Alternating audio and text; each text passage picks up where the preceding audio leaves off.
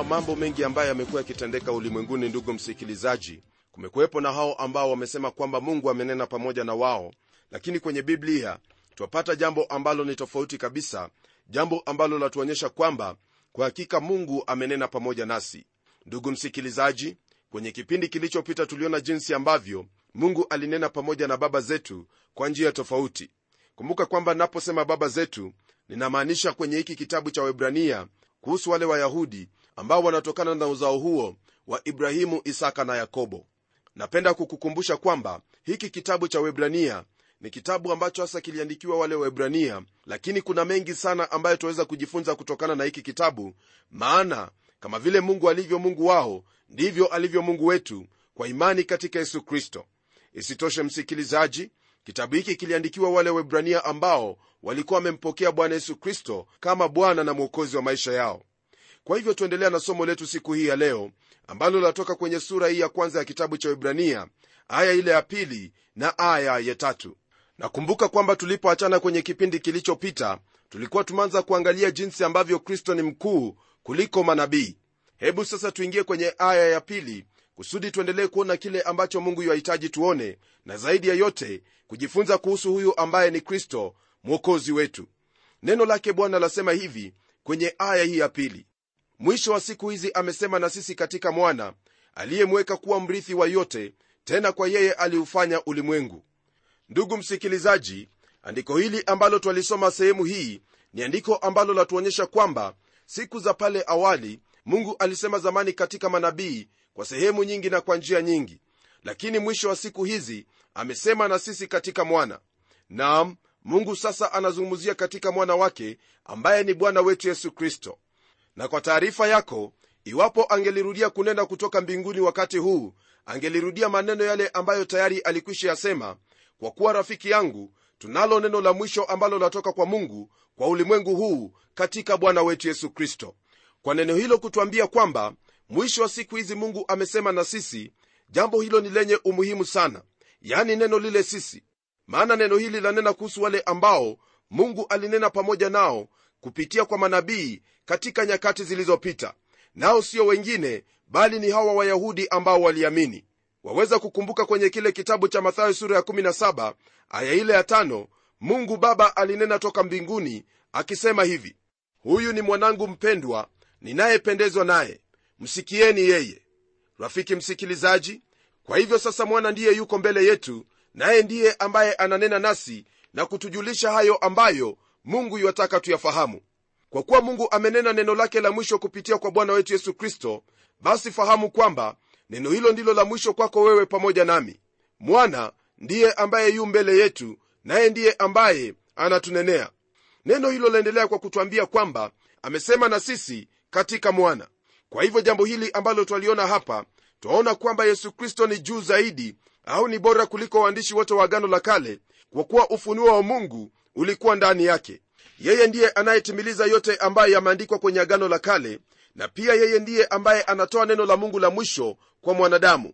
Yesu kristo alisema maneno yafuatayo yapata miaka 2000 iliyopita kwenye kile kitabu cha yohana sura ya 16 aya ile ya 15 akisema hivi na yote aliyo nayo baba ni yangu. Kwa hiyo nalisema ya kwamba atatwaa katika yaliyo yangu na kuwapasheni habari.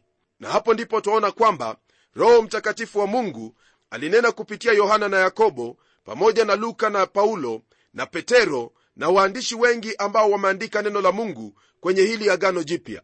Hayo yote ambayo twayasoma katika agano jipya yanatupa utimilifu wa ufunuo unaotoka kwake mungu. Kama vile tumeonyeshwa tayari ndugu msikilizaji ni wazi kwamba kristo ni mkuu kwa kila njia na kuna mambo saba ambayo yapo hapa ambayo yanaonyesha kwamba kristo kama mwana ni mkuu kuliko wote.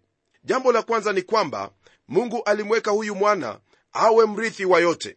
Bwana yesu kristo ndiye mrithi wa mambo yote kulingana na neno hilo.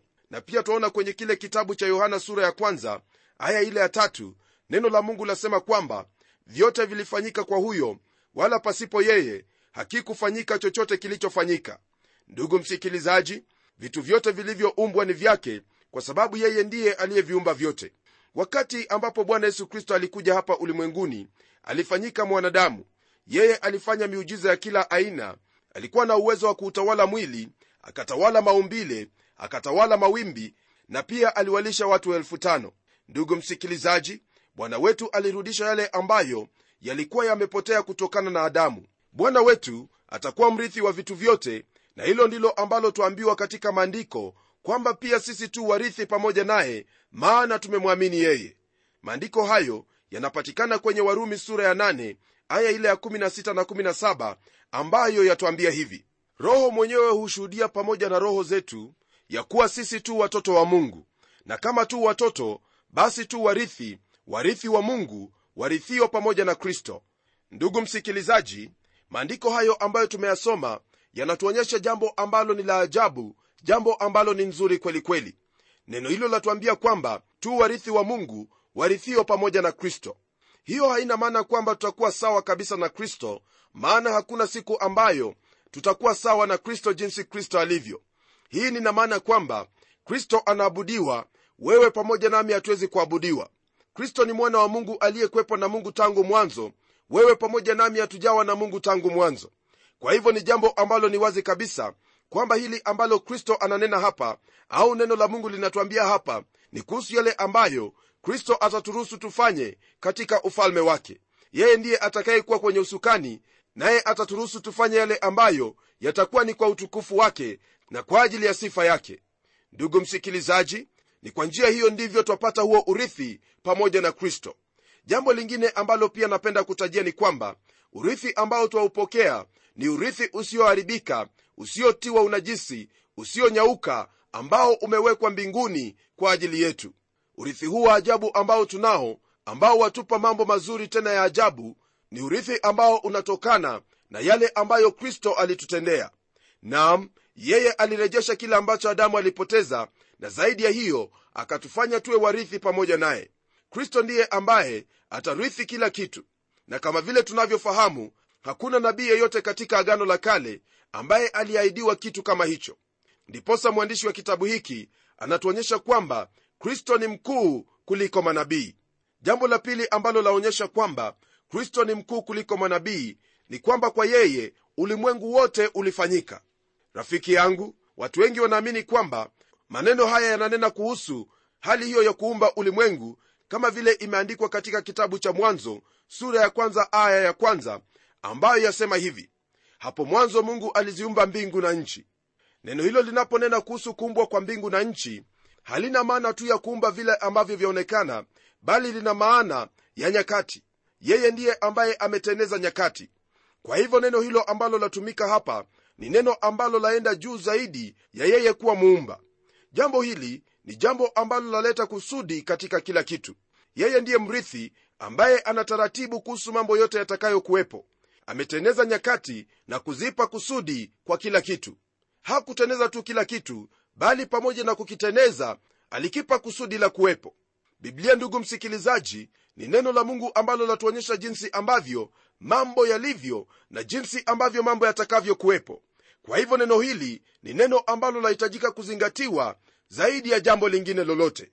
Rafiki yangu tunaposoma kwenye kitabu cha injili ya yohana neno lake bwana latuambia maneno yafuatayo kwenye aya ya kwanza hadi tano.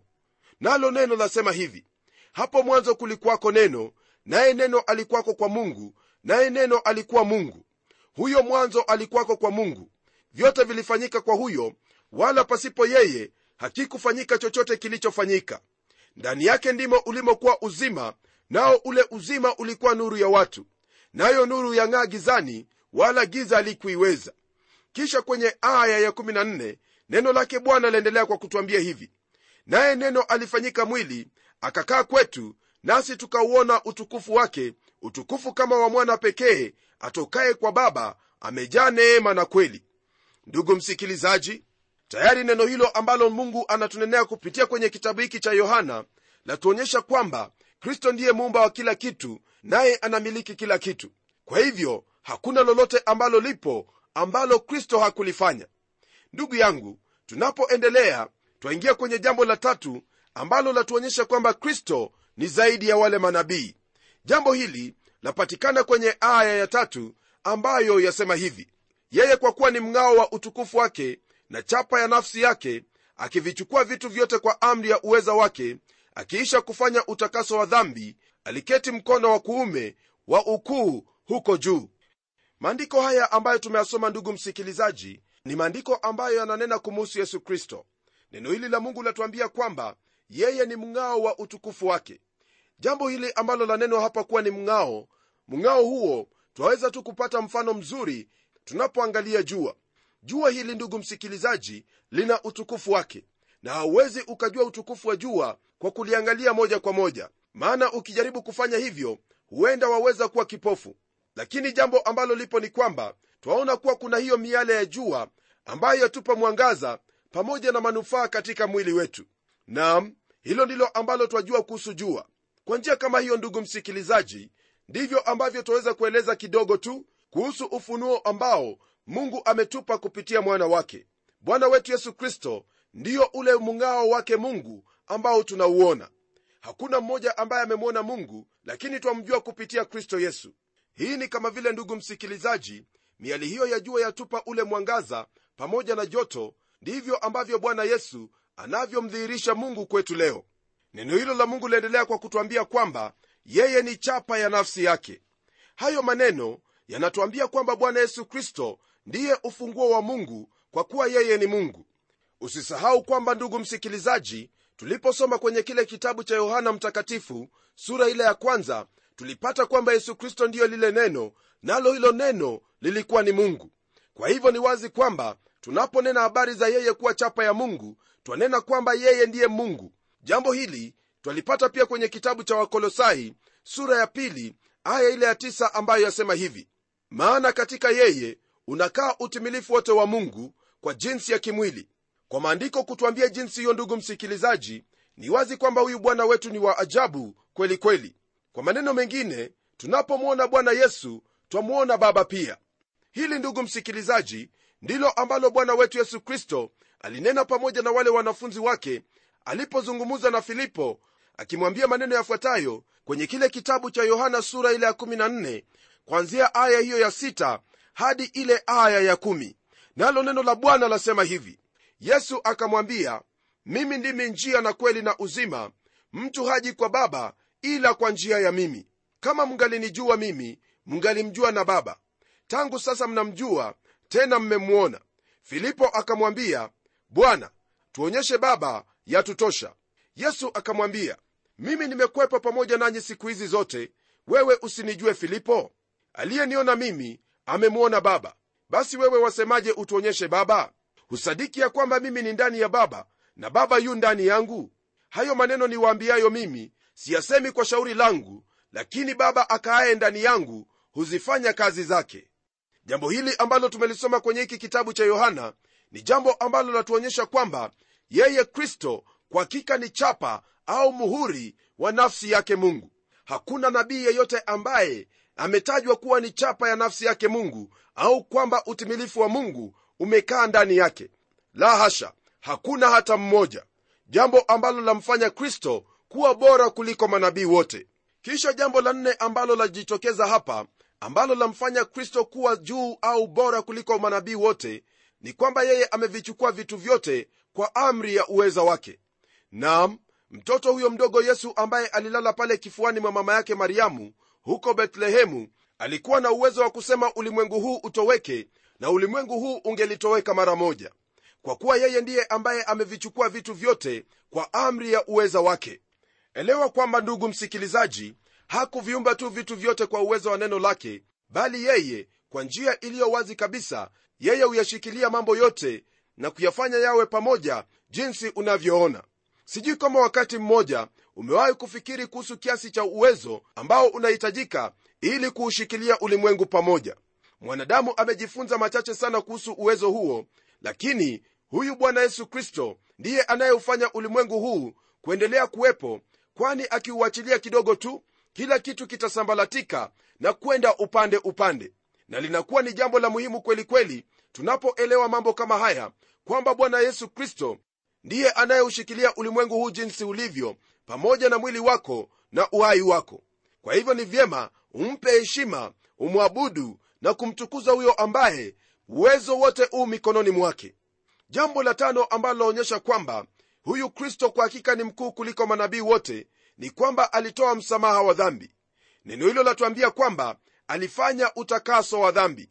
Rafiki msikilizaji bwana wetu yesu kristo ndiye aliyeleta utakaso wa dhambi zetu. Jambo hili liliwezekana wakati alipokwenda pale msalabani na kufa kwa ajili yako na kwa ajili yangu. Hili ndilo ambalo twalipata kwenye kitabu cha mathayo sura ya 26 aya ile ya 26 hadi 28 ambayo tupa habari zake kristo kuhusu kutoa msamaha nalo neno la mungu lasema hivi nao walipokuwa wakila yesu alitoa mkate akabariki akaumega akawapa wanafunzi wake akasema twaeni mle huu ndiyo mwili wangu. Akakitwaa kikombe akashukuru akawapa akisema nyweni nyote katika hiki kwa maana hii ndiyo damu yangu ya agano imwagikayo kwa ajili ya wengi kwa ondoleo la dhambi. Rafiki msikilizaji maandiko haya ambayo tuyasoma yaonyesha kwamba kwa hakika kristo ni mkuu zaidi ya wale manabii pamoja na watu wengine wote maana yeye ndiye ambaye hutoa msamaha wa dhambi. Nam kumekuwepo na watu ambao ni shupavu kabisa watu ambao wamenena mambo makuu wameanzisha madini ambayo ni makuu kabisa lakini hakuna hata mmoja wao ambaye amesema kwamba hili ambalo nawatendeeni ni kwa ajili ya ondoleo la dhambi. Ni mmoja tu naye jina lake ni yesu kristo ambaye ni mwana wa mungu aliyekufa pale msalabani ili tupate ondoleo la dhambi. Ndugu msikilizaji iwapo ulikuwa unafikiri kwamba kuna sehemu nyingine ambayo waweza kupata ondoleo la dhambi basi mimi nakualika kwake kristo maana yeyote anayemwamini kristo huyo dhambi zake zimeondolewa. Kama vile tumesoma kwenye neno hilo hivyo ndivyo ilivyo ndugu msikilizaji maana dhambi inapokuwa katika maisha ya mtu huyo huwa amehukumiwa. Lakini neno lake bwana kwenye kitabu cha warumi sura ya nane, aya ile ya kwanza hadi tatu neno lake bwana latuambia hivi sasa basi hakuna hukumu ya adhabu juu yao walio katika kristo yesu kwa sababu sheria ya roho wa uzima ule ulio katika kristo yesu imeniacha huru mbali na sheria ya dhambi na mauti. Maana yale yasiyowezekana kwa sheria kwa vile ilivyokuwa dhaifu kwa sababu ya mwili mungu kwa kumtuma mwanawe mwenyewe katika mfano wa mwili ulio wa dhambi na kwa sababu ya dhambi aliihukumu dhambi katika mwili. Ndugu msikilizaji hilo ambalo twalisoma ni jambo ambalo latuonyesha waziwazi kwamba iwapo wahitaji kufanyika haki au kutakaswa kutokana na dhambi zako hauna mahali pengine pa kwenda isipokuwa kwa bwana yesu kristo. Nam waweza kuniambia kwamba wewe unatenda matendo mema au unafanya mambo fulani fulani ambayo ni mazuri. Hayo yote sina upingamizi hata kidogo kwa maana kwa hakika ni mambo mazuri unayoyatenda lakini lakini mungu anasema kwenye kitabu cha isaya sura ya 64 aya ile ya sita kwamba matendo yetu ya haki ndugu yangu ni kama vitambaa vyenye unajisi mbele zake mungu. Nikuulize swali hili rafiki yangu. Je wewe waweza kubeba kitu ambacho ni najisi mbele za mtu yeyote? Kwa mfano waweza kuleta matunda ambayo yameharibika matunda yaliyooza mbele ya mtu yeyote? Hauwezi hata kidogo na kwa njia hiyo ndugu yangu ndivyo yalivyo matendo yetu ya haki mbele zake mungu. Kumbuka kwamba kuna haki ya bure ambayo inapatikana kwa imani katika kristo yesu. Unapomwamini yesu kristo neno la mungu lasema kwamba kristo anafanyika haki kwako mbele zake mungu. Kwa hivyo unaposimama mbele zake mungu hautasimama kwa hofu yoyote wala hautakuwa na hofu yoyote ile maana kristo ambaye ni haki yako ndiye ambaye atasimama mbele zako rafiki msikilizaji kuna haki ambayo waweza kuipata nayo haki hiyo yapatikana katika kristo yesu. Jambo la sita ambalo laonyesha kwamba kwa hakika kristo ni mkuu kuliko manabii wote ni jinsi ambavyo hali yake ilivyo wakati huu. Neno hilo la mungu latuambia kwamba ameketi kwenye mkono wa kuume wa ukuu huko juu. Jambo hili ndugu msikilizaji ni kweli ambayo hasa yawahusu waibrania bwana wetu yesu kristo alipokea utukufu na mamlaka wakati aliporudi uweponi mwake baba maana alipokea utukufu ambao hakuwa amepokea hapo awali. Kuna kitu ambacho ndugu msikilizaji chaendelea mbinguni leo hii ambacho hakikuwepo hapo awali. Kitu hicho hakikuwepo miaka 25 iliyopita wala hakikuwepo katika umilele uliopita kwa kuwa sasa hivi kuna mtu ambaye kwenye mikono yake na miguu yake pamoja na ubavuni mwake kuna makovu makovu ya mikononi na miguu ni makovu ya misumali na kovu lililopo ubavuni mwake ni kovu lililosababishwa kwa mkuki. Na wakati ambapo tutamwona tutamfahamu kwa kuwa tutaona hayo makovu mikononi mwake. Kwa jambo hili ndugu msikilizaji ni jambo ambalo kwa hakika ni la ajabu kabisa jambo ambalo litatufanya milele kumshukuru huyo ambaye alikufa kwa ajili yetu. Lingine ambalo lipo hapa ni kwamba kristo aliketi baada ya kumaliza kazi yake kumbuka kwamba ndugu msikilizaji neno hilo la mungu linapotwambia kwamba ameketi katika mkono wa kuume ina maana kwamba kristo amemaliza kazi yake kazi ya ukombozi kazi ya kutenda hayo ambayo mungu alimwagiza kutenda.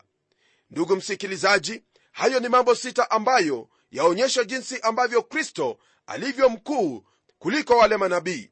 Elewa kwamba katika haya ambayo tunajifunza ni kweli kwamba hakuna nabii yeyote ambaye yuwaweza kudai kuwa ni mkuu kumliko kristo. Hamna hata mmoja. Maana wote walinena kuhusu kristo naye kristo mwenyewe alipokuja basi yeye kama vile ilivyo haki yeye ndiye mkuu kuliko wote. Ndugu msikilizaji kristo unayemwamini ni mkuu na yeye ndiye mkuu kuliko wote wenye mwili na kuliko vitu vyote mbinguni. Kwa hivyo endelea kudumu ndani yake nawe utabarikiwa na kwa sababu hiyo sina budi ndugu msikilizaji ya kukwambia kwamba ni vyema tuombe pamoja sasa maana huyo ambaye twamwamini ni mungu mkuu mungu ambaye anatupenda upeo. Na tuombe. Baba wetu tena mungu uishie milele na kushukuru tena siku hii njema siku ambayo umetupa kwa ajili ya utukufu wa jina lako. Na kushukuru hasa kwa ajili ya haya ambayo tunajifunza mambo ambayo yanatuonyesha kwamba kristo ni mkuu kuliko wote na kwamba huyu ambaye tumemwamini daima ni mkuu maana umemwinua na kumpa jina ambalo li juu ya majina yote jina hilo ambalo kwalo twapata uokovu ni ombi langu kwamba ndugu yangu msikilizaji anapoyasikia maneno haya na kuendelea kujifunza kumuhusu kristo atatambua kwamba hakuna njia nyingine yoyote ile ambayo twaweza kukufahamu wewe zaidi isipokuwa kwa njia hii ambayo umechagua njia ya yesu kristo. Kwa hivyo ni shauku langu kwamba anaposoma neno lako atazidi kukuona wewe kupitia kwake kristo ambaye ni mkombozi wetu. Naomba haya nikiamini kwamba utamtendea maana nimeomba katika jina la yesu kristo ambaye ni bwana na mwokozi wetu. Amen. Rafiki msikilizaji mimi sina la ziada ila kukwambia kwamba kristo ambaye umemwamini ni mungu mkuu mungu ambaye ufalme wake utakapofika hautaharibika au kuondolewa milele na milele endelea katika kristo huyo maana dhawabu yako katika yeye ni dhawabu ambayo hakuna mtu yuwaweza kukunyang'anya na isitoshe haitaona uharibifu hata milele. Hadi kipindi kijacho mimi ni mchungaji wako jofre wanjala munialo na neno litaendelea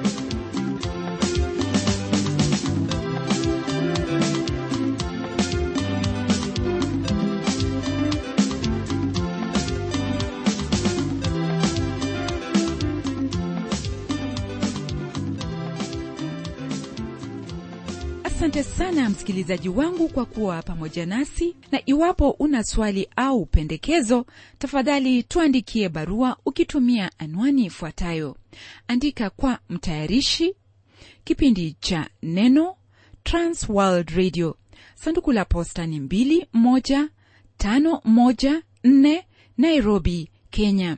Pia waweza kutumia anwani yangu ya email ambayo ni pomodo twr.co.ke.